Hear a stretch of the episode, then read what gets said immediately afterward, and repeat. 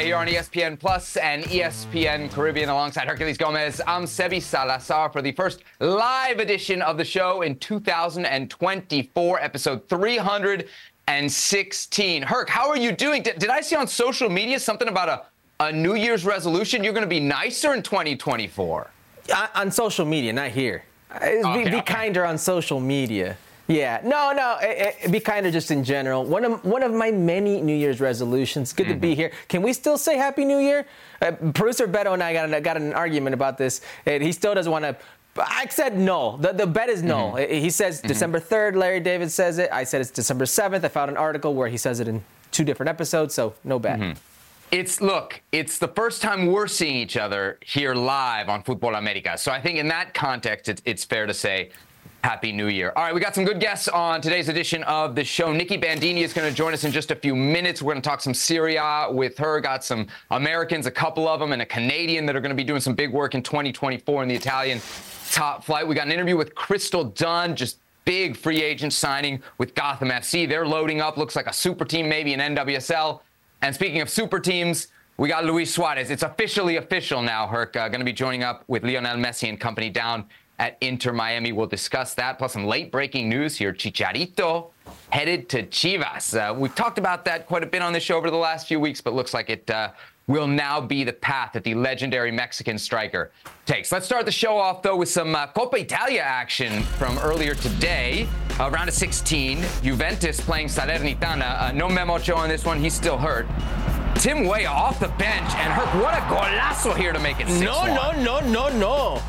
that looks like George Weah, not Tim Weah. You see where he hit that mm-hmm. from? My man's first goal for Juventus, and what a golazo that is. You can't strike that better. Uh, as I mentioned, uh, Weah coming off the bench in this one. Weston McKennie got the day off.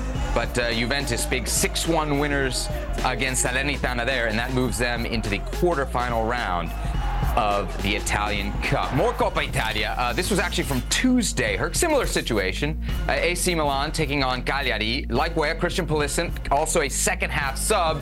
And he gets what we're calling an assist here on Rafael Leao's uh, stoppage time goal. Uh, listen, he opens it up, he finds a player. He honestly should have had about two other different assists. Rafael Leao was kind of wasteful uh, towards the end of this game. Uh, maybe could have serviced Pulisic a little bit more, but Pulisic keeps proving his worth. Milan winning 4-1 there. They're through to the quarterfinals as well. That assist from Pulisic uh, followed Christian's game winner over the weekend against Sassuolo in a 1-0 victory. Here's a look at some of the numbers for Christian Pulisic so far this season. Uh, just in the league alone, six goals, four assists. Uh, it's not a wild stretch of the imagination to say he could hit double digits, goals and assists just in league play uh, in his first season with AC Milan in Serie A. For more on this story, thrilled to welcome into the show our good friend and colleague Nicky Bandini. You've seen her on ESPN FC. You can follow her work at ESPN.com. She's a co-host over on the uh, Serie A Chronicles as well. A great podcast if you want to get caught up on Italian football. Uh, Nicky, thanks for staying up late. First things first, and welcome back to the show. Thanks so much. No problem at all. Thanks for having me on, guys. All right. So, uh, as folks who watch this show frequently know, I oftentimes end up in situations where I have to do mea culpas. And so that's how we're going to start uh, this edition uh, of Futbol Americas. Look at her. He's, he's very ready for this one. So recently we were talking about Christian Pulisic and the great start, Nicky, at AC Milan. And Herc, you know, while he was riffing, said Christian Pulisic has been AC Milan's best player this year. And I thought, whoa, whoa, whoa, let's bring us back to reality a little bit. We had Shaka Hislop on the show. It's like we got guys like Rafael Leao, like we got big names. This is not possible, is it? After the last couple weeks, um, I'm not so sure. So, Nicky, is it fair to say that Christian Pulisic is, if not AC Milan's best player, among their best players? And do you think if he keeps this pace up, that by the end of the season we could be having kind of team of the season talks for Christian Pulisic in his first year of Serie A?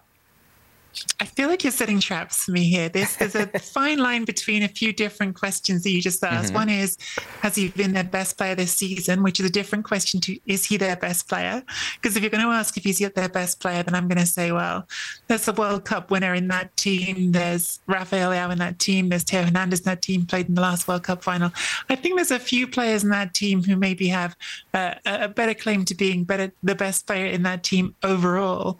Has he been the best player this season? Season, that's a slightly more interesting conversation. I think Giroud still might be ahead of him in that particular debate, given that Giroud has more goals. And of course, when you think about one of the most impactful moments that Pulisic has had in this season, which was scoring that equaliser against Newcastle in the Champions League, which became mm. this turning point for them and, and, and saved their European campaign, really. Yes, it was Pulisic who put the ball in the net, but who was it who made that really clever pass inside the area, who didn't take the shot on himself to create the opportunity? Well, it was still Olivier Giroud. So I'm pushing back a little bit, but at the same time, I, I think it's not crazy to put him in that conversation of who has been Milan's most important player this season. As you just had up on the screen with the stats, uh, combined 12 goals and assists. I don't think he's had numbers like that in four years. I don't think maybe since his first season at Chelsea. He's been scoring exceptional goals when you think about the one against Frosinone when Mike Maignan went over the top to him and he beat three defenders before doing that little no-look chip over. But more than the goals, he's he's just been involved in almost everything for Milan. I think it's interesting when you get into the numbers, the the, the stats at Milan. He doesn't show up at the very top spot in, in any category goals, um, dribbles, passes, anything like that. But he's very near the top in most of them. And I think that reflects what a immediately central player he's become. Uh, before that game against Newcastle, you saw all of the newspapers in Italy were making this discussion about Milan have to look to their senators, they have to look to their leaders, and they were naming Giroud and Pulisic because he's a guy who's played a lot of games in Europe and, and who's got these experiences, and he turned up. So I think he is a, a, really, really important player at Milan already. I think when you talk about all of Serie A, he's in the conversation of one of the very best signings anywhere in the league this summer. I think the other name that you jump up with him right away is Marcus Thuram at yep. Inter, but there aren't many others. Um, and I think there's there's so much in it. You can look at the numbers. You can listen to the the, the head coach uh, Stefano Pioli when he talks about how he's he had this uh, seminar recently with journalists at Milan's training ground. And he talked about how the shape of the team, even though it looks like something consistent, that sort of four two three one, it it isn't balanced. He he sets the team up in a way to deliberately encourage opponents to play the ball out to Pulisic's side and not Leao's side because he knows Pulisic will give him more defensively as well. So he's he's a really important player and he's really stepped up and become something important to, to Milan almost immediately since joining there this summer. Okay, Nicky, you see what Sebi did there? He, he changes my words. I let him go on his little rant when he said I called him the best player.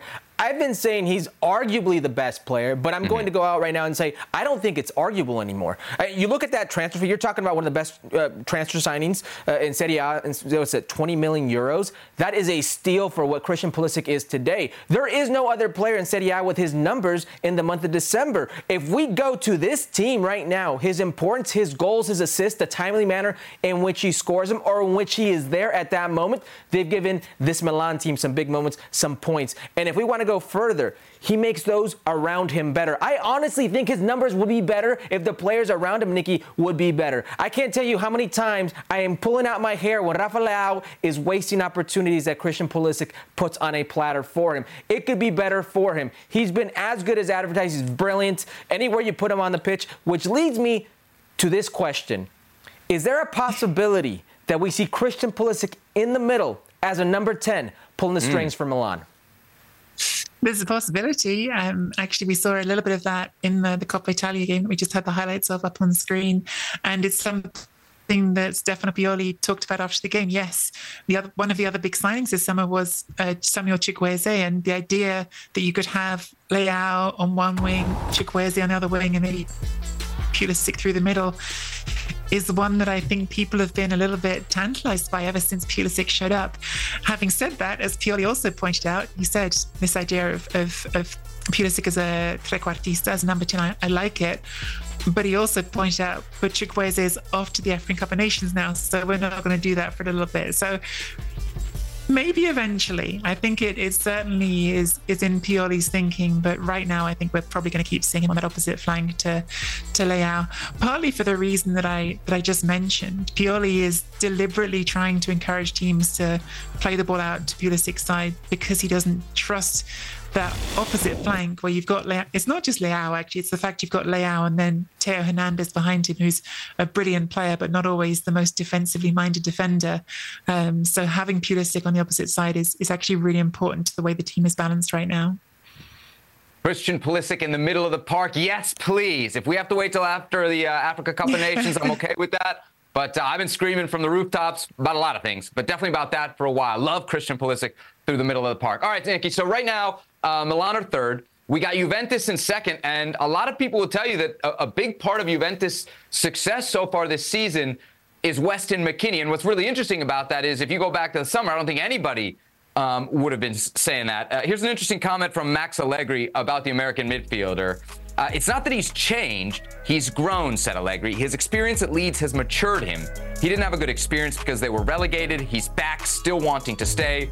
We're halfway through the season, and he has uh, five more months where he wants to do even more. That's a good quote from Allegri, uh, but I particularly, Nicky, uh, like this from Tuttosport, which I think is out of Turin, right? So I think it's kind of the hometown paper there. They're doing a mid-season review of Juventus. They said uh, in the summer he was on the market. Now he is immovable. Shout out to our friends at uh, USMNT only for the quick translation there. Uh, what do you think? What are the factors here that's led to this resurgence, this turnaround, whatever you want to call it, for Weston McKennie uh, at Juventus? Yeah, I guess I almost want to say first, like for your audience, because I don't know if people are going to be watching this and thinking, oh, she's blowing smoke. You know, these guys uh, are talking about US players and they're making it sound better than it is. These are, if if Weston McKennie or Christian Pulisic wasn't doing it, I would I would be honest about it. But these are two players who are, who are performing really well right now. And McKennie, it's not to the same degree. You don't talk about McKennie, in my opinion, as one of the, the stars of that Juventus team in the way that Pulisic is becoming a star of the Milan team. But he is a starter on that Juventus team, and that Juventus team is challenging for the Serie A title. They are right on Inter's heels, two points behind, and have been uh, keeping up that pursuit really consistently. I think last time I came on, I talked to you about how Weston McKennie had, to some extent, almost blocked Tim Weah on the right hand side of the formation. He'd been playing out at right wing back and playing very well, and it was making it hard to see how Weah was going to get those opportunities. Actually, since then, he has moved back into that mezzala position, the half wing in, in midfield, which is the one which in the past he said is the one he wanted to play more and, and whether it's there or, or in, at the right wing back, both positions, he's been just very consistent. Uh, not special, not eye catching, not always the player who you think, wow, that was the best guy on the pitch, but he's been absolutely solid. And I think what's changed I actually had a, a, sit down with Weston really recently for a magazine called 8 by 8 really interesting conversation with him. And I think the number one thing that's changed, to be totally frank, is, is his attitude. And I think he would tell you that when he talked about the experiences he had in Leeds, um, the things that went wrong there. And of course, there were a lot of factors, including the fact that the coach who brought him in was gone within about a few weeks and and then they had four more coaches the rest of that season but when he talks about it he he owns it as well even despite those external factors he says look i i went there and perhaps i'd got to a point in my career where almost everything had come too easily. He'd gone to Germany, he'd been a success, he'd gone to Juventus, he got into the starting team, he'd gone to Premier League, and he just assumed that everything was going to keep working out for him. And, and he was complacent and he wasn't working as hard as he should have done. And that experience at Leeds he has framed it for himself as a positive because it was the kick up the backside, for want of a better way of putting it, that he needed. He needed to go back out and work. He did this summer. I think he has talked elsewhere about coming in at his best weight in years for, for this summer, and he's showing it on the pitch because Weston McKennie is not Christian Pulisic in terms of the technical ability, in terms of that, again, eye catching talent. For Weston McKennie to be the best player that he can be, he has to be grafting. He has to be working hard because that was always what defined him. He was the guy who was going to put himself everywhere.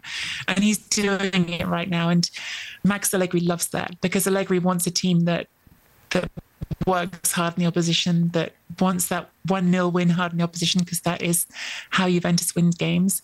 And and he's he's fitting into that and being a soldier and being what Juventus need at the moment. Nicky, I'm glad you brought up Leeds, and I think that's a, a, pivotal moment in his career because the fans at Leeds, the relegation, the coach, you know, being American, the American players coming in, he was part or labeled as one of those problems. The fans would label him as overweight. It, it's good to see him go into a situation where nothing was given to him because Seb, if you remember correctly, here in the states, Juventus did a preseason tour. Who wasn't going to come? It was Weston yeah. McKennie. They left him out of the preseason tour. In the end, he ended up coming, and then when he gets a chance with Allegri, Max Allegri, he ends up playing as a right wingback competing against Timothy Weah. That didn't last for long because he's gotten 16 straight games since in the center midfield. He's got 90 minutes in the last 10 games. Locatelli, Rabiot, he's a perfect complement to these players. And for Allegri, he's a utility knife. He really has changed what has always been, I guess, that um, that thing that fans labeled him displacent, lazy at times. He's logged in, he's in, he's ready. He does seem like a different player, but with the same attributes good two way player and an ability to arrive late in the box and set pieces. What about long term, Nicky? What do you think his long term future is at Juventus? Obviously, right now there's a role, but we know it wasn't that long ago that you know they had him you know ready to sell. So, do we think there's a, a, long term space for him in that midfield? I feel like in so many clubs, in so many situations right now, it's hard to make really confident long term predictions. But I think Max Allegri likes him. I think Max Allegri, frankly, wasn't the one chasing him out the door to begin with. Um, Allegri yes, of course, he will talk as well about how the great teams have great individual players. He's talked about how made these parallels of basketball about how in the end you want LeBron with the ball at the end of the game when when the shot clock is running down, and he wants that at Juventus too. But first and foremost, he wants players who are going to buy into his kind of football, who are going to sacrifice themselves. And McKennie has has always done that for him. It's why McKennie was starting games even before he went to Leeds. For the club, McKennie was was a, a piece that they could afford to, to lose. He was someone who was uh, at that time they felt something they could cash in on, and and the reality is that Italian football most clubs have to make those choices sometimes. They have to sometimes take the money from leagues like the Premier League and say, okay, that's a way for us to continue to maintain our balance sheet and make sure that we're always turning profits. And that may be the truth again in the future. McKennie is not good enough, even though he's a really good player, to be that indispensable piece, the one that you would absolutely not sell for any cost. So I can't tell you a, a forever a, a forever promise about where he's going to be, or even where he's going to want to be. What I can say is, again, having spoken to him really recently, he's really, really focused and happy about what he's doing in Turin right now. He's enjoying being at Juventus, and he has, I think, quite a single-minded goal right now, which is to win the league there. When we talked mm. about that position issue, actually, I was saying in the past, you've always talked about preferring playing to field because you like not to be involved both ends of the pitch and here, there, and everywhere. And he said, yeah, you know, when I was younger at Schalke, I perhaps felt like I'd made a mistake by being that joker who was willing to play here and play there because it meant I never got a role to call my own. But he said, honestly, right now, all I care about is being in the team and contributing because what I'm focusing on is that I want to win the league. And I think that that is, in the short to medium term, going to be his future is trying to do that with Juventus. We'll see whether or not they can do it. They have a great Inter team ahead of them. Um, but I think that he's not getting ushered out the door anytime soon. Who knows? In the summer, maybe someone comes in with an offer that Juventus feel like is is too good to to say no to. But right now, he's locked in. From a relegation scrap to a title chase, I'd say it's uh, worked out pretty well so far for Weston McKennie. Nicky, before we let you go, it is that time of year. We got transfers flying left, right, and center, and some of them are actually uh, getting done. One of them concerns one of our guys from over here in CONCACAF. That's Tajon Buchanan making a move to Inter Milan. They just completed the deal for the Canadian international, former New England Revolution winger as well. He's going from Club Bruges in Belgium to Serie A for a reported fee of around $10 million, uh, 7 million euros. I think the Revs are going to get a, a share of that, a percentage as part of the sell on. Buchanan's 24 years old. He debuted for Canada in 2021, and he already has 35 caps. Uh, Nicky, what more can you tell us about this move? I was on, on Twitter today and I saw, you know, the video, the paparazzi is there at his medical. It doesn't sound like a big number, like 7 million euros doesn't sound like a lot, but it sounds like there's a lot of hype in Italy around this move. Is, is that fair? I think there's a certain buzz around it. He's the first Canadian to play in Serie A, although uh, interesting, there is another Canadian actually right now on Inter's uh, team, Mouma Diallo, so he'll have a Canadian ally, I suppose, there if he, if he wants one. But I think some of it is that there's always that little bit of international buzz when you get a player from uh, a, a, new country. And I will say it's it's still true in Italy. I think North American signings always get that little bit of extra interest, and that just speaks to the cultural fascination that has always been there. As long as as long as I've lived, there's always been a certain Italian fascination with with North America.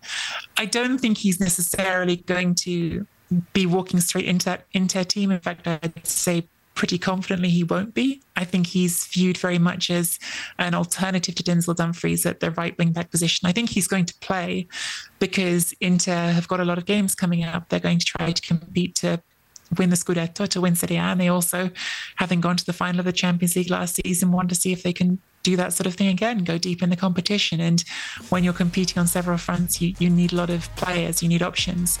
Um, but I think for now, that's likely to be his role is backing up Denzel Dumfries on the right wing back position because Inter needed some depth there very much. Yeah, I, I, think you're right. I don't think the idea for him or interest for him to play this season, if anything, because of the growth decree, you know, the Italian government gives uh, these mm-hmm. teams tax benefits. Uh, it's a lot easier to pay taxes on Tajon Buchanan's uh, salary than it would be on Dumfries' salary. So Dumfries may be on the way out. And with Juan Cuadrado out for the foreseeable future at his age, this could be a massive move or a massive opportunity for Tajon Buchanan. What about the other clubs, Herc, that we're interested in? We heard uh, Atleti out of La Liga, Brentford Manchester out of the Premier City. League. I think Torino out of Serie A, yeah, Manchester City. So there was there was a lot of interest in this player. Um, you think this is the best spot for him, Herc? Uh, well, it's, it's got to go both ways, right? So you got to go somewhere you think you can play. And I just mentioned Cuadrado's out. That was the backup. Dumfries is mm-hmm. on his way out. Most likely looks like that. Nicky, you can uh, correct me if I'm wrong. But that's a big, massive opportunity to be on a platform like Inter Milan with a opportunity, realistic opportunity to play, and very, very uh, in the foreseeable future, I should say. Yeah, you think he'll be a part yeah, of this title push? I, I, think he's going to he's going to play this season because of what I said before, because you need you need depth. And I think if anything, that's the one thing that Inter have perhaps been worried about. They've made a really great start to the season. They've scored by far the most goals in Serie A. They've got the most clean sheets in Serie A. They've been the best team in Serie A. But every now and then when someone's missing, you look and think, is this team as deep as it used to be? So I think for this season, he, he will get minutes. And I'm interested to see how he contrasts with Dumfries. My impression is that he's a slightly more um, slightly more light and slightly more technical player than Dumfries. Uh, slightly more variety in terms of coming inside rather than always pushing outside. But I don't think he's as polished a player as Dumfries. I know he hasn't had the best last season in Bruges, so it's it's been a bit of a, a mixed bag where he's coming from. I think Herc is is on the money about what comes next. I just alluded to it with Juventus and the fact that Italian clubs have to sell. Dumfries, I think, is absolutely one of those assets who Inter, even when they signed him, they knew it's a player we're hoping to add some value to and sell him in a couple of seasons to to make a profit. And I think probably Buchanan's the same sort of story. You think he's going to plug that role for the next few years, and and maybe given the cheap fee, he'll be another piece they look to do that within a few years' time. But for sure, I, I think it's a good landing spot for him because Simone Inzaghi has kind of a track record of working with players about his age in his position. You look at Federico Di Marco on the opposite side. That was someone who came back to the club having previously been in the youth team who most people thought wasn't good enough for Inter, but Inzaghi saw something in him and he's become, in my opinion, one of the better wing backs in, in Europe now. So I think he's done that there. I think Dumfries has shown clear improvement and over time under Inzaghi. This system, the the the three five two that Inzaghi plays, I think favors the, the wing backs. So he will get his opportunity with time. I, I can't promise you what he'll do with that opportunity, but I think Buchanan definitely will get his chance, whether it's in or later to his to his pursuit for playing time, he's also versatile. He can play on both sides. He's played multiple positions up and down the wing in Belgium. Not sure how that translates to Serie A, but it, if you're if you're fighting for playing time, it always helps to have your hand in a couple pots there. So uh, certainly that could be the case for Tajon Buchanan. Nicky, thanks so much for staying up late. Uh, thanks for being with us here on Futbol Americas. You're the best Serie A expert we got. We're going to keep coming back to you, uh, hopefully earlier and earlier in your day. But really appreciate the time. Thank you so much. No problems, guys. Again, thanks for having me on. Passion, drive, and patience. The formula for winning championships is also what keeps your ride or die alive. eBay Motors has everything you need to maintain your vehicle and level it up to peak performance. Superchargers, roof racks, exhaust kits, LED headlights, and more. Whether you're into speed, power, or style, eBay Motors has you covered. With over 122 million parts for your number one ride or die, you'll always find exactly what you're looking for. And with eBay Guaranteed Fit, your part is guaranteed to fit your ride every time or your money back. Because with eBay Motors, you're burning rubber, not cash.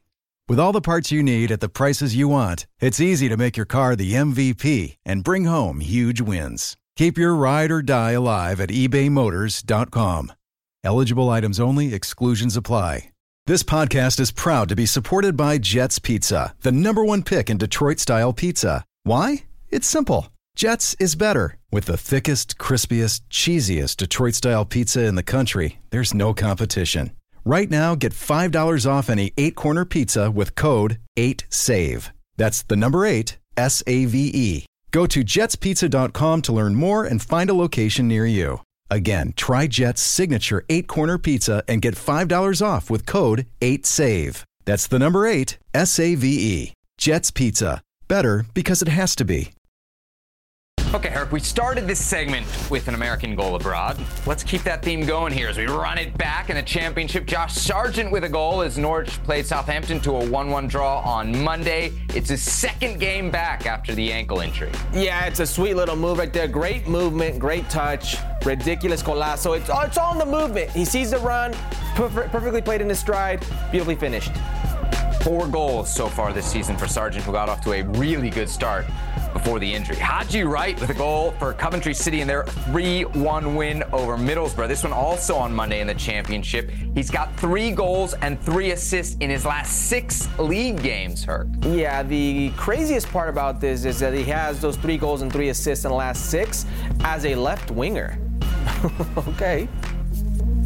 Like we said, versatility always helps when you're trying to make the roster uh, and get those minutes. Wasn't a great start for Haji Wright uh, in the championship, but he has certainly rectified things here as we hit the midway point of the season. All right, so it's a new year, Herc, and in a new year, what more do we need than a new top five list from Herculez Gomez of his current depth chart of U.S. strikers? Okay, so this is your homework today.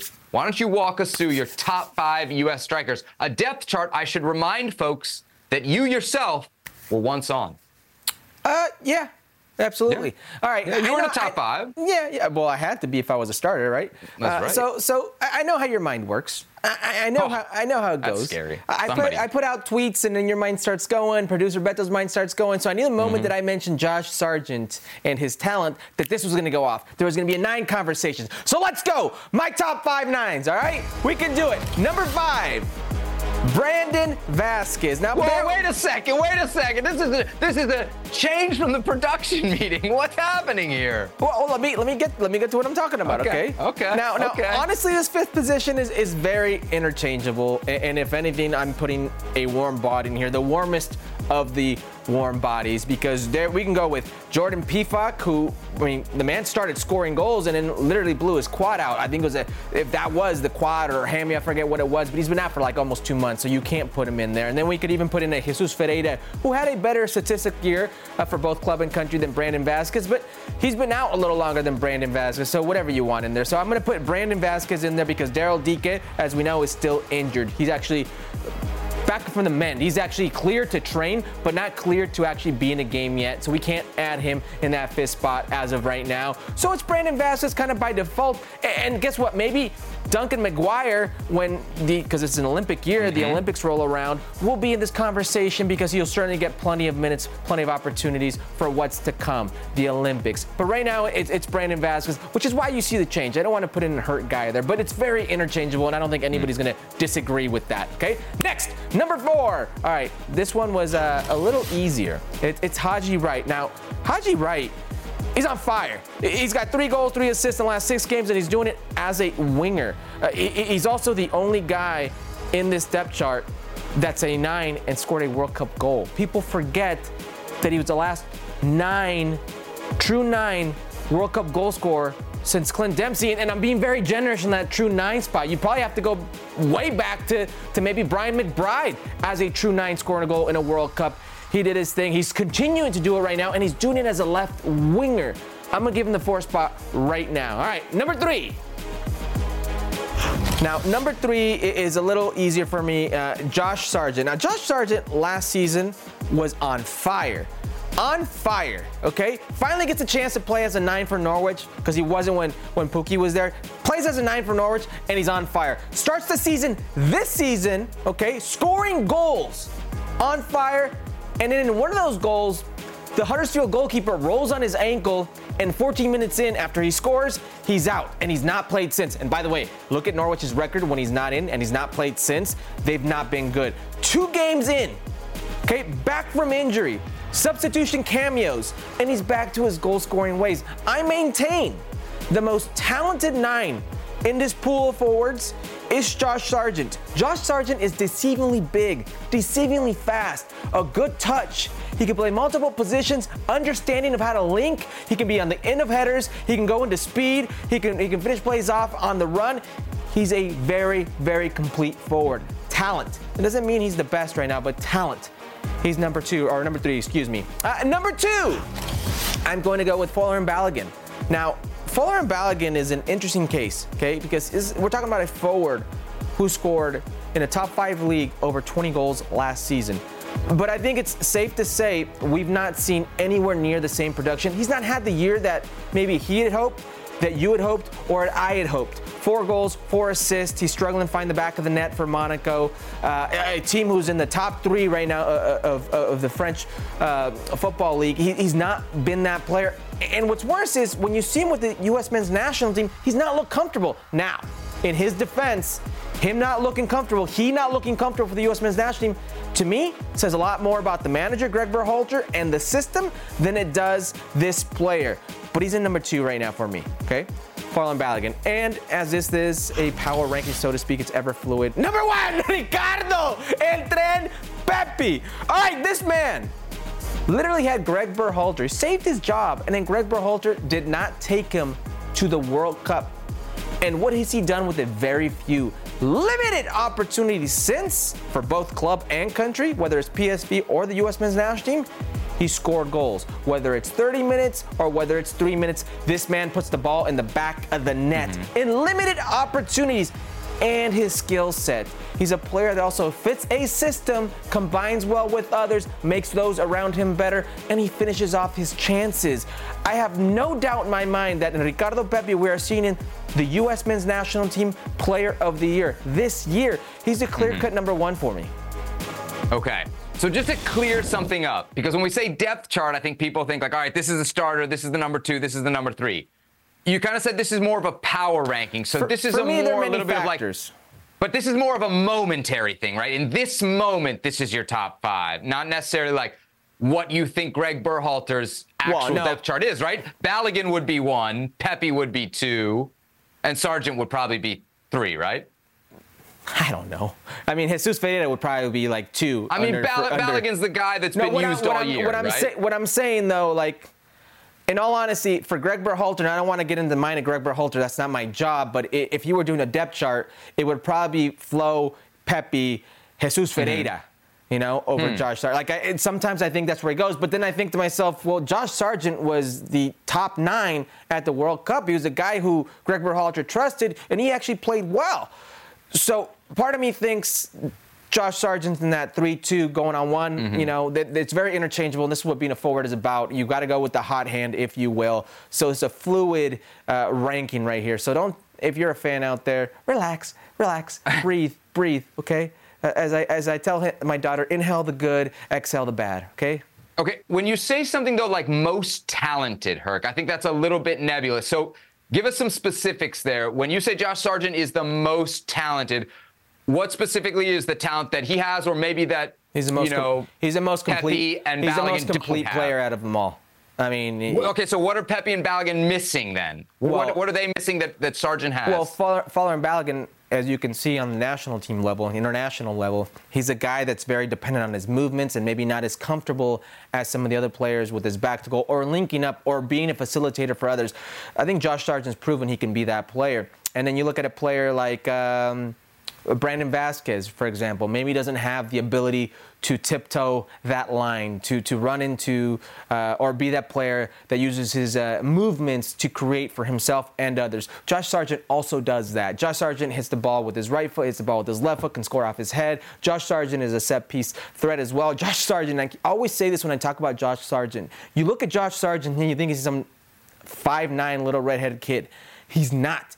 If you see him up close, he is deceivingly big. This is a big guy with nimble feet and crisp movement, and he's got the IQ. That's what I talk about talent. It doesn't mean he is better than Folarin Balogun. It doesn't mean he is better than Ricardo Pepi. I just feel he is the most talented player out of this pool, not the best player.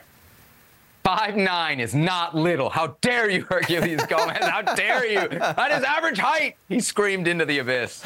All right, so your top five is is Pepi Balogun Sargent, right. It was Pefok, but you changed Pefok out for. Well, uh, he's been injured for the last like month yeah. and a half. I'm going to be months, fair to yeah, the basically. other guys, right? Absolutely. All right. Uh, so Pefok, he made the move uh, to Gladbach, you'll remember, uh, earlier this year. Speaking of guys that have made moves, Johnny Cardoso has gone from Brazil to Real Betis. Uh, this is not league play, but they'll be in cup play this weekend here on ESPN Plus, taking on Alaves in the round of 32. That Saturday coverage starts at 2 p.m. Eastern Time right here on ESPN Plus. To Major League Soccer we go, where it's finally official. Herc Luis Suarez will be joining Lionel Messi and friends at Inter Miami next season. The 36 year old Uruguayan heads to Miami as a free agent after leaving Gremio in Brazil. 26 goals in 53 games last year was his haul. He's got a one year contract through 2024 that'll see him reunited with Messi, Sergio Busquets, and Jordi Alba from his days at Barcelona. Herc, it is a superstar team. They are already the favorites to win 2024 MLS Cup. Is it MLS Cup or bust this year for Messi, Alba, Suarez, and co? It's MLS Cup or bust for Major League Soccer. I mean, this is all the eggs in one basket, right? This is the chips going all in. You essentially are letting Inter Miami do what they want to construct a super team, and this super team has to win. And it has the ability to win. The only problem is, Messi and friends, they're a little long in the tooth. They're very talented and will probably smoke teams when everybody is healthy and running on all cylinders. I have no doubt about that. If we saw Messi single handedly by himself take over Leagues Cup, take over Leagues Cup, what do you think he and his friends, well rested and in tune, can do to Major League Soccer? I have no doubt they can run it. Here's the issue Major League Soccer, it's not a you play once a week type of event. Mm. It's not a Liga MX apertura clausura. If you have a good run, you're there, it's over with. It's a long haul. Nine grueling months of season, lots of travel, and we've seen their congested schedule. Can they do it? Absolutely. Will they do it? I have my doubts. Not because mm. of the players, but because of what Major League Soccer is in general, what it encompasses the travel, the synthetic surfaces, the injuries, the tournaments, the congested schedules, the national team Copa America year. But it really is not only for Inter Miami, Jorge Mas, David Beckham, but for Major League Soccer, who desperately need Inter Miami to be good, MLS Cup or bust. Yeah, I agree with that there that it's it's big for the league. They want in their in their main competition, they want Inter Miami to go far, just like Leagues Cup was perfect for for Apple and company last year. Uh, I think there would be an asterisk for me just because I think CONCACAF Champions Cup is such a, a big tournament. I think it's a very valuable tournament. If they were to win that and not win MLS Cup, I think you wouldn't call it a bust of a season, right? They would have made history in many ways there. So I think that's out there for them. But to your point about how long these guys are going to last, can I read you, Herc, a quote from Luis Suarez talking about his, again, 36 year old knee? This is, this is just recently how he was describing the condition this knee is in. Before each game, I take three pills, and hours before playing, I get an injection. If not, I can't play. Hence the limp. I have to think that in maybe five years, I won't be able to play five aside football with my friends. The truth is that the first steps in the morning are very painful. Herc, I remember you showing me some pictures of your time with Xolos, huh? I know. I mean, you see is, that? is it those, my, how big are, is this risk needles here? Of, of, of, fluid in my knee. A fluid drained out of your knee. I mean, this Once does not sound. This Every is week. not from.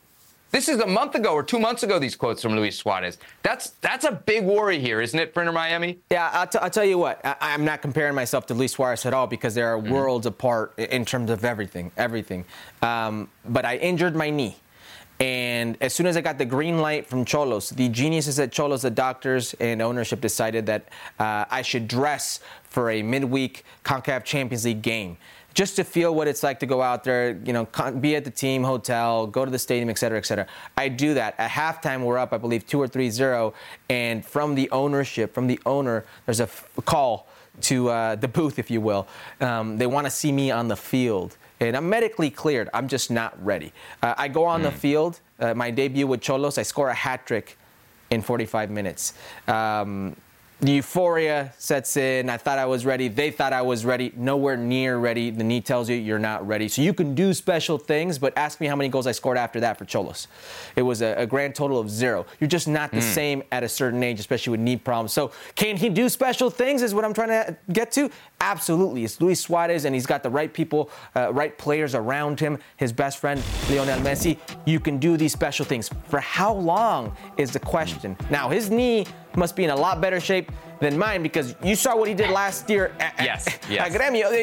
This is a player. 26 goals in 53 games. That's a, that's a goal every other game. That's your target as a striker, That's a top right? 10 league in the world. Okay, that he's, he's doing it in very he was a golden. league. Was he golden ball as well I, in that league? I don't. I do. I do not know if he so. was golden he ball. Was, yeah. I, I don't recall, but he's a very good player and he's done it at a good level, a very good level, a better level, if you will. So. I've got no doubt he could tear things up in Major League Soccer. For how long is it thing? Because you, are Yeah. you're, you're good in moments, and as a footballer, listen, we're all hurt 100% of the time. It's how hurt and how much you can recover and you know get better to be ready for the next day, training or game. Bottom line, you want to be a super team, you got to have the trophies to go with it. All right, so that's uh, one player that's coming to MLS. Let's talk about some players that are staying hurt in Major League Soccer. Uh, we'll start with Miles Robinson, the 26 year old U.S. men's national team defender who spent his first seven seasons with Atlanta United after being drafted out of Syracuse. Is moving on, but not to Europe as many expected, uh, despite reported interest from clubs such as PSV, Robinson is staying in MLS after signing a free agent deal with FC Cincinnati, reportedly a two year contract uh, with an option for a second. So he's not just staying in MLS, he's staying in the Eastern Conference uh, with a move north from Atlanta to Cincinnati. So, how does Cincy plan to pay Miles Robinson? Maybe some of the cash they're going to get for Brandon Vazquez. Uh, now, lots of us also thought that that cash would be coming from Europe that FC Cincinnati would be getting, but uh, not going to be the case as Vazquez would make the move south to Liga MX to join up with Rayados of Monterrey. Uh, the Athletic reporting a fee of around $8.5 million. That's what Cincinnati will get for the 25 year old striker with eight U.S. caps. All right, Herc. So we got a, guy, a couple guys uh, with national team caps on their resume, and quite a few in the case of Miles Robinson, who are foregoing European moves in their mid 20s. Are you cool with it? I am more cool with it because of the age. I mean, they're, they're both 25, 26 years old. And if you look at a guy like Miles Robinson, uh, I'm never going to tell anybody what to do mm-hmm. with their money, uh, what they should do with their future. Take care of y'all chicken is what I'm going to say once you get that money. Um, but Miles Robinson is a player that many thought and I think could play at a European level. What that level is, is whatever the case may be. Eredivisie, the, the Belgian Earnie League. Stewart told us PSV was re- was looking at him, and that's a pretty good level. They're they're in the knockout round of the Champions League. Fine, fine. Can PSV pay him what he's going to get paid? So what we're saying here is he went for the money. I can't fault him for going for the money. I can't mm-hmm. fault him for going for the money if it's going to affect his U.S. men's national team standing. And don't, don't, you think it will? I don't think he thinks it will with Greg Berhalter. And it's hard to Hmm. argue that. At one point, Miles Robinson was 1A, if not 1B, center back on mm-hmm. the paper. That's is what he, it was. Is he that now? I mean, I don't think he is, but Greg Berhalter might. And if you think the U.S. men's national team manager doesn't care where you play, specifically you, Miles mm-hmm. Robinson, then he goes for the money. He's not at the age where it's 20 years old and I'm thinking, oh man, what could have been. Because the reality is at 26, going to Europe, you're going to go at PSV, and who knows after that? It's, I don't think it's going to be a city after your great performance at PSV. There are levels. Is it disheartening? Absolutely. Do I understand it somewhat? Yes, I do. Hmm. Yeah, from a personal standpoint, I get it. And I think you'll know this well because in MLS, like you don't, especially if you're a young guy that's kind of undervalued. I think both of these guys, you know, coming out of college, in the case of Miles Robinson, um, Brandon Vazquez, they're probably not on big money up until basically now. So this moment in your career is really your your first shot at a big paycheck. Um, and you know how it is for MLS guys. Like up until you're 25, 26, you're not making enough money where you're going to be able to like retire and live for the rest of your life nicely. If these guys take these deals and they get paid well for three, four, five more years, you know, maybe they might have to work again in television or something, but they're going to be, there should be, if they're smart with their money, Herc, uh, pretty well off for the rest of their lives, right? You know, these, these, are these are big these are big money deals that, that Miles Robinson is signing with FC Cincinnati. That Brandon Vazquez is going to have. Well, they're very um, different um, deals. They're very different deals. Brandon Vazquez but they're payday deals for both of these guys, no. paydays that they haven't had yet. No, I, listen, I, I, don't. From from my understanding, if this isn't a big big pay raise for both of these guys, they need to be in Europe. I'm telling you that right now. If you're telling me that it's a little pay raise, nah, you got to go to Europe. Well, I think Brandon Vazquez is a little pay raise. I don't think it's a big pay raise, and the reason I say that is because well, I'm then a, that's massively disappointing listen to me. To what I am saying bo- before, both of these guys, listen you're, to what you're I'm handing saying. away. Let me talk, and then you can argue. Team. If you don't like what I say after I say it, that's one thing. But let me say it first, okay? And then you don't like it. Let's go that route, all right? Brandon Vazquez, per these stupid MLS rules and mechanism, he can't make more, okay? He can't make a percentage more. He can't make a significant percentage more. He can't be a DP off the bat. Now, to my understanding, FC Cincinnati, the way they structure the deal, it's a two year deal. It's with the intent of maybe that year two or beyond being a DP. Whatever. Then you're talking about life changing money. Because what he's on right now ain't going to change his life. I guarantee you. Brandon Vazquez, on the other hand, okay, Brandon Vazquez is going to get a percentage of that $8.5 million mm-hmm. that goes to Rayados. Chiching in my pocket. Brandon Vazquez is going to get a healthy pay raise. Maybe something that sets him off and his family off for quite some time. It's Liga MX. They don't do mm-hmm. gross, they do net. So that's a lot of chicken for you right there to take care. The thing with Brandon Vazquez, okay, it, it's a little disheartening for Miles Robinson because he's firmly in the U.S. men's national team picture. Okay, and at one point, 1A or 1B, however you would like to think of it. And mm-hmm. Tim Ream is getting long in the tooth, injured, and probably at some point going to be phased out, like I've been saying for quite some time. So you would assume in Europe, it's a natural progression for him to be firmly in this picture. But with the amount of players coming up, young players, mm. center backs in the national team pool, the youth national team, the U23s are going to go to Olympic, etc. It's going to be difficult for Miles to stay in that picture and, and, and forget the picture, forget starting spot in the picture, in the picture. Now, Brandon Vazquez, yeah. I, I, just need the top five U.S. men's national team forwards. Nines. You had him in there. You I had did. him in there. I did. Why did I have him in there? Why did I have him in there? There are players in Europe who are younger. Brandon Vazquez is 25 years old. Players in Europe who have been doing a lot longer in Europe, okay, who are injured or not active at the moment, so they won't be there. Duncan McGuire is nipping at his heels and will be playing the Olympics. so you're saying Brandon Vazquez doesn't have a shot effectively at the national no, team, so he might as well is, take this What money. I'm saying is you weigh your options. Now, mm-hmm. I find it odd that Brandon Vazquez, okay, has told outlets that it's Europe FC mm-hmm. Cincinnati has told outlets that it's Europe. And here we are going to Liga MX. Mm. I'm not going to judge him on taking the money. But if you think Liga MX is going to get you and keep you on the national team, on the U.S. men's national team as a nine, I don't think that's the case. The uh, reported numbers for Brandon Vazquez, he's going to make about $6.5 million over four years. That's uh, pretty Net. good chunk of change Net. there. Net. Exactly. Net. Exactly. Uh, but the but the clubs that were interested in him, huh? They were lining up as well. Remember, a couple months ago, Gladbach. there was a lot of Gladbach we were hearing, uh, but there was apparently a lot of interest out of England as well. Brentford, Fulham, Middlesbrough, all kind of uh, sniffing around. So apparently, not enough interest to outbid Rayados, which speaks again to the buying power this is also on FC. This is also on uh, uh FC Cincinnati, by the way. Okay, because there's three parties that can be happy here. It, it, so maybe mm-hmm. there's. It's also on FC Cincinnati because if, if, if these other clubs weren't paying as much as this club, all parties have to come to terms. And we know they drive a hard bargain because Gladbach wanted him in the summer, and FC Cincinnati yep. said, nope, we want yep. that supporter shield. All right, let's move on from FC Cincinnati, Herc, to one of your former teams, the Colorado Rapids, who are making big moves, bringing back not uh, one, but two U.S. national teamers to Major League Soccer. Djordje Mihailovic, uh, the 25 year old attacker, is returning to MLS from the Eredivisie, where he played last season and a half with AZ Alkmaar after joining up from Montreal.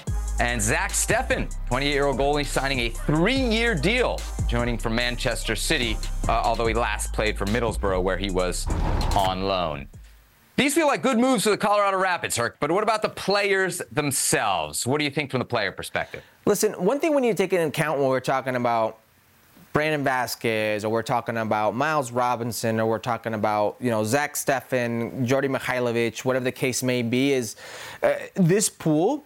It's as deep as it's ever been. The U.S. men's national team pool, the American pool, I should say, not even the U.S. men's national team pool, the American pool. And what I mean by that is not every single player that goes abroad will be part of the U.S. men's national team setup. Maybe a pool, so to speak, but they won't be part of the setup. So it's okay for each one to individually do their thing, decide what's best for their future.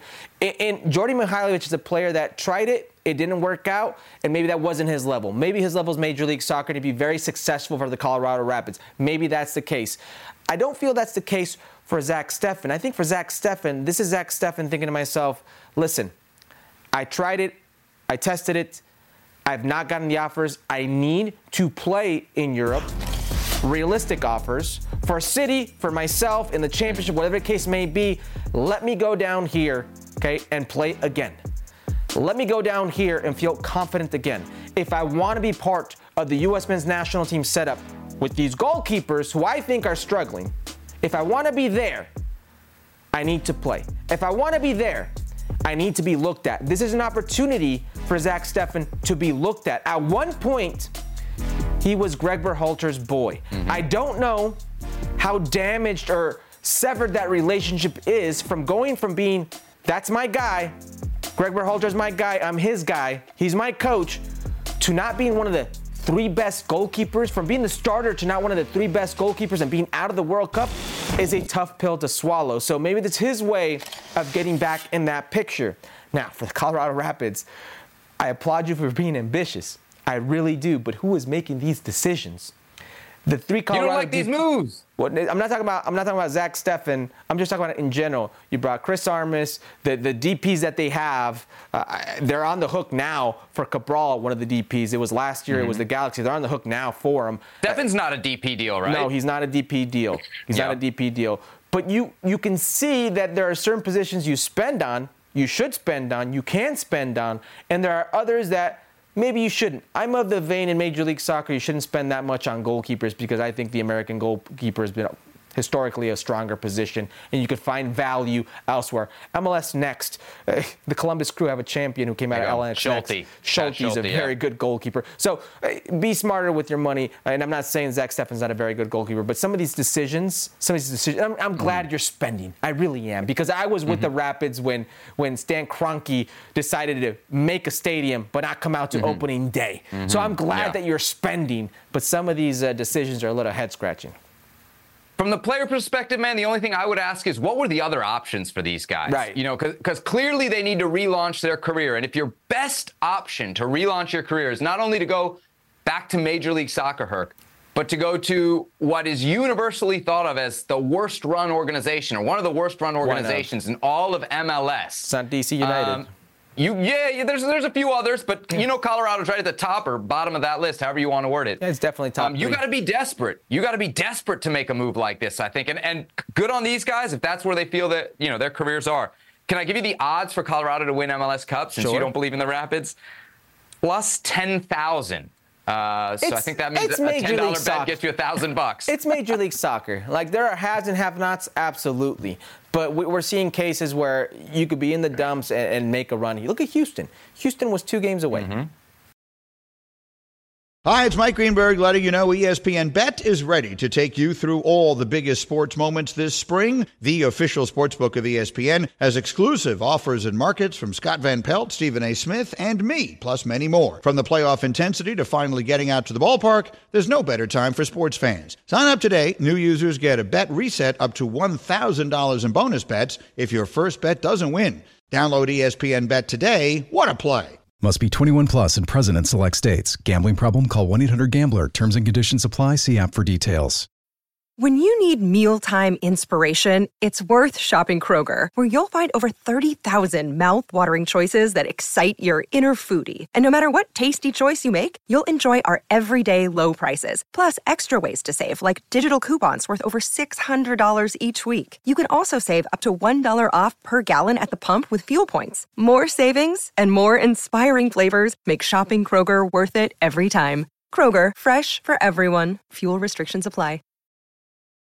Let's move on to the National Women's Soccer League. The NWSL hot stove season is well and truly on. The free agent signings coming fast uh, and thick, and nobody is working harder than the folks at Gotham FC, who look like they are very set on defending last year's championship. They've already uh, added Crystal Dunn from Portland, Tierna Davidson from Chicago, and as of today, both Rose Lavelle and Emily Sonnett from OL Reign, who of course Gotham beat in the NWSL title game two months ago in San Diego. What a story it is as the super team assembles in New York. Gotham FC already features U.S. stars Lynn Williams, Midge Purce, Kelly O'Hara, just to name a few, and just adding more red, white, and blue to their ranks.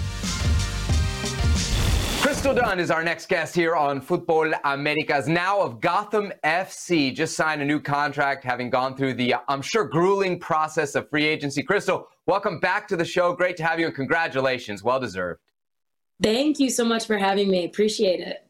So you and I talked kind of at the end of last season, and I mentioned, hey, you know, free agency's coming up, and you had that twinkle in your eye. Um, I remember. So tell us a little bit uh, about the process. Can you compare it to anything, and and what was it like? Because I know it's something that uh, the players in the league have really fought for.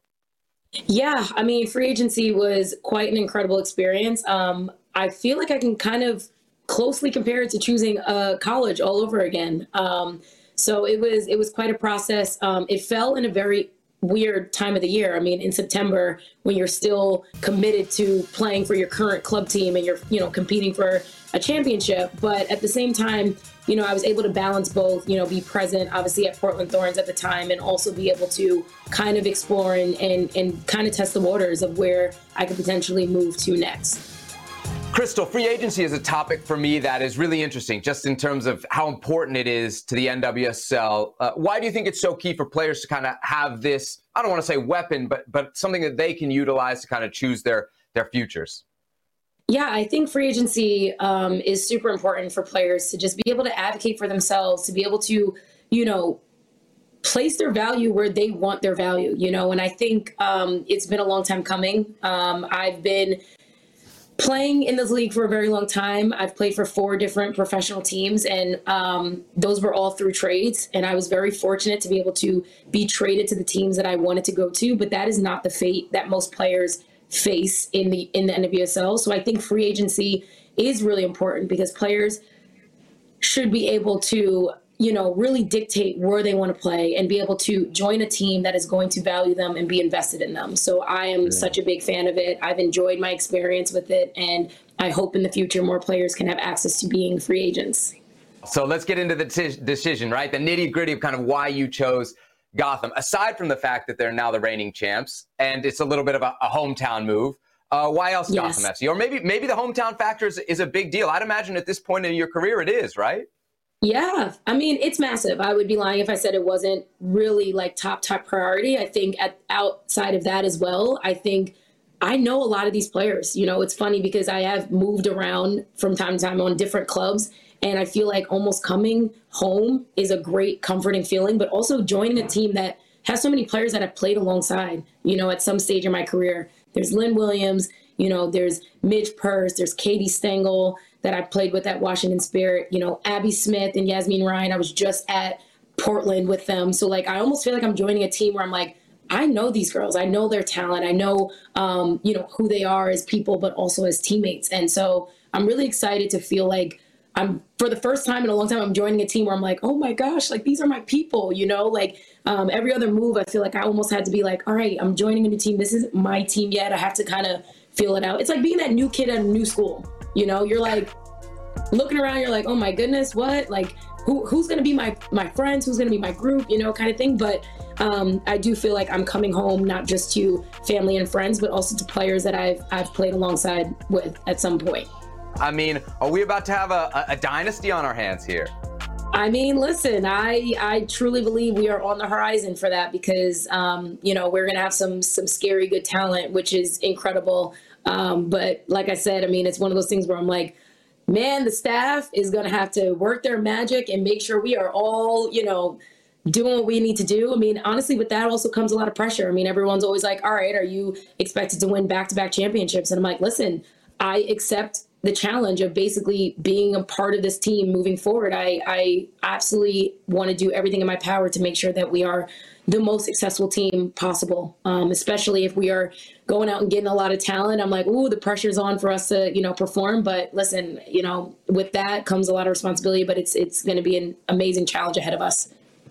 And there's also, you know, a big year on the international stage. We got the Olympics coming up, which for the U.S. women's national team, huge opportunity, kind of right the wrongs um, yes. of the last World Cup. How do you feel as as you think about that tournament, which is now only, you know, what six seven months away? Yeah, I mean it's like around the corner. It almost feels like, um, but you know, Olympics are hard rosters to make. You know, only 18 players. Um, we have amazing talent, obviously, and so I feel like it is a roster that I would be incredibly grateful to be a part of. But um, but like you you touched on, it's like it's another big stage, big opportunity for the U.S. to kind of um, you know, move forward in a very positive, powerful way. Um, and so mines will start the very next year after coming off of the World Cup that we had last year. You know, you're one of the few people that if I want to ask what's Emma Hayes like, I can get a real answer. Um, you worked with her at Chelsea for for a couple years. We actually, fortunately yes. enough, here at ESPN, we got to work with her um, as well during the Women's Euros a couple summers oh, back. Oh, yeah.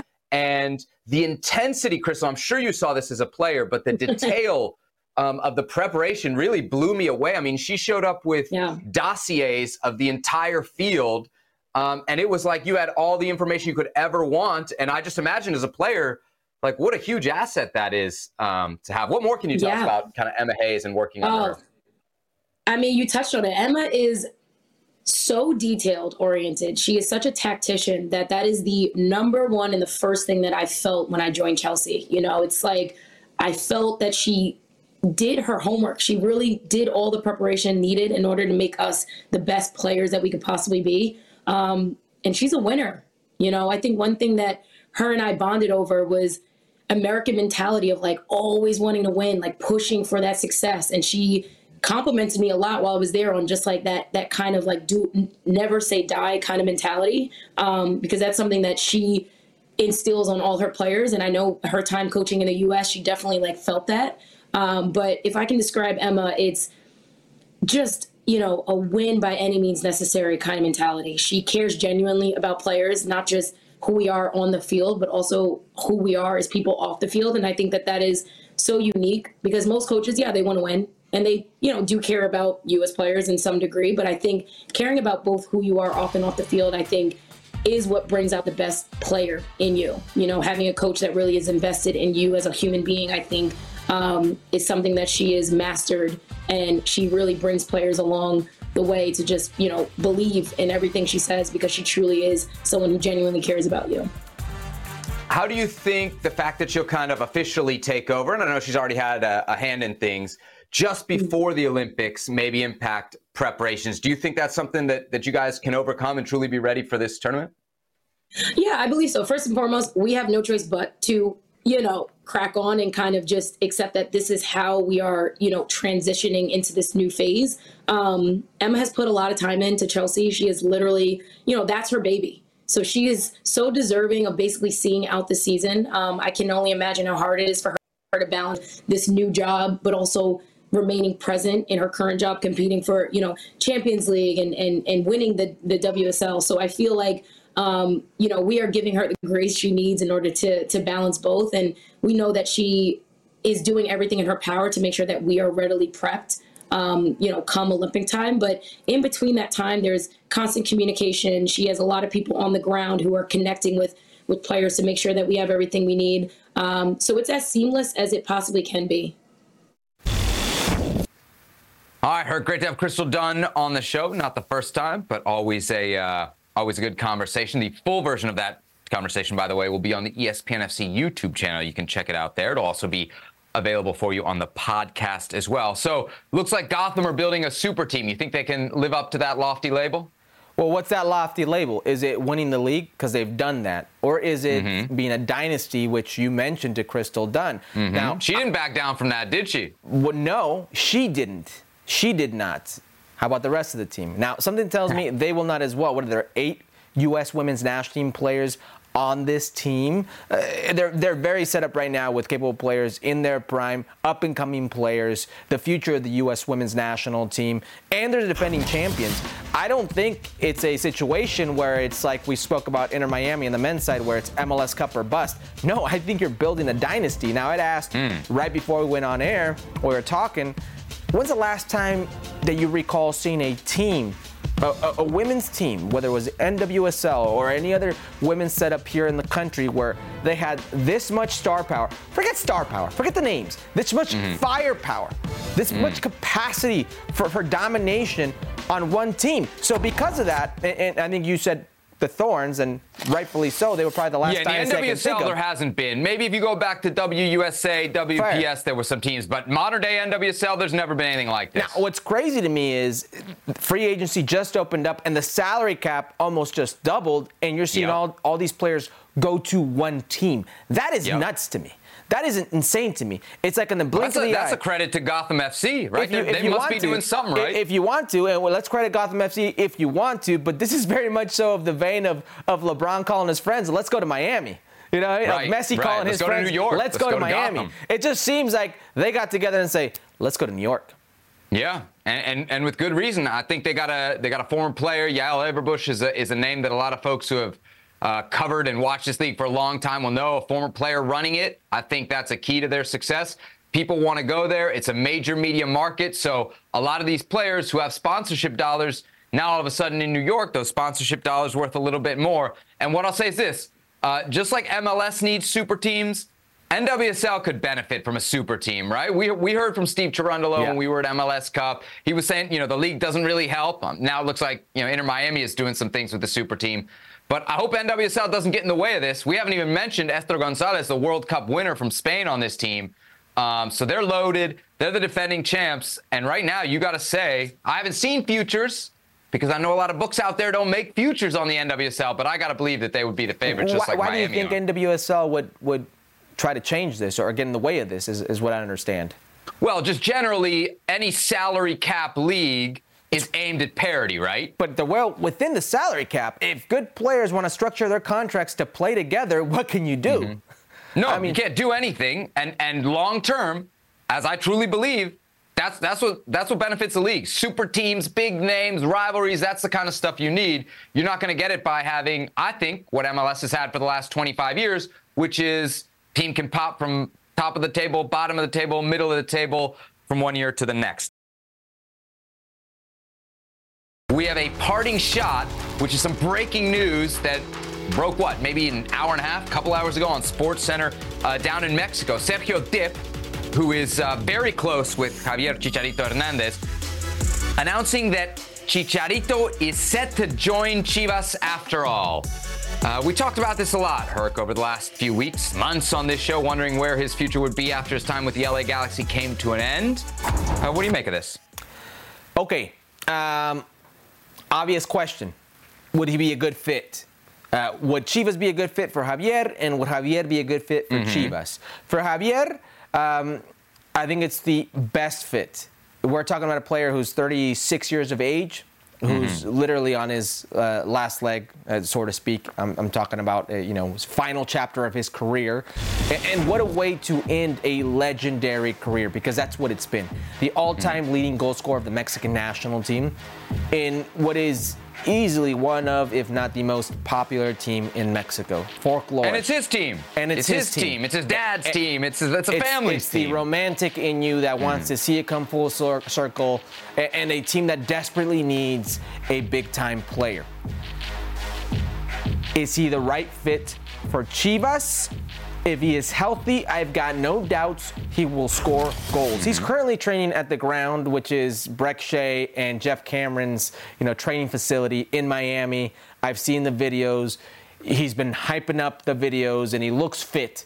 He looks fit. It's one thing to look fit in a controlled environment. It's one thing to look fit in a 30 second viral video. It's another thing to be in a high intensity training or to be in an official game where it mm-hmm. doesn't matter who you are, it doesn't matter what you've done, it's about what you can do in that moment. If he is fully fit, I've got no doubt he's the player that they need on and off the field. And what I mean by mm-hmm. off the field is there is no player with that cachet, there is no player of that magnitude, that leadership in that locker room. And there's no nine on that field. There really isn't. And Marin was a goal scorer for Chivas. He scored four goals. I believe three of those came in one game. JJ mm-hmm. Macias, JJ Macias, he, he's coming off a, his second ACL tear. You don't know how he's going to respond. Rios, Danny Rios, he never really played. So you, you really need that type of player who can carry the load on the field. And Fernando Gago, being a new coach, is going to need somebody like that. Don't worry about the money. Let's not care about the money. I don't know what it's going to cost. Let's not speculate. But is he a player that can be use, you can be of use to Chivas? Absolutely. This is a, a dream come true for, for the Chiva hermano, for the Chiva fan, and, and it should be a, a dream scenario for Chicharito, who gets to come back home and in his career the way he wants to. Uh, quickly before we get out of here, give me an over/under on goals for him, provided health in his first season back with Chivas. Um, What would that number be at? Seven and a half. Seven and a half. Wow. That's, that's a that's a goal every other game. Now, and I'm taking I'm taking a, Right. a flyer here because it's reconstructive surgery in his mid 30s, and Right. until I mean that Right. number can go up after I see him after one game, right? Or it can go down. That's just the reality. All right, so there it is. Uh, Chicharito, late breaking news. Looks like he is headed back to Chivas, where it all began for the Mexican legend. That'll do it for this edition of Futbol Americas. Thanks so much for joining us. Herc, before we get out of here, what you wearing over there? Oh, my good friends at Rhode Island FC. This is the energy jersey. Mm-hmm. Parky, thank you, appreciate it. Michael Parkhurst, this is a legend. Ain't no jersey sweeter than that one. That's a nice jersey. Shout out Soccer Warehouse. You guys get me. We'll see you on Monday. Uh, back with lots, uh, including a discussion on the drama surrounding Alexis Vega. Again? My, what a fallen star there in Liga MX. Again.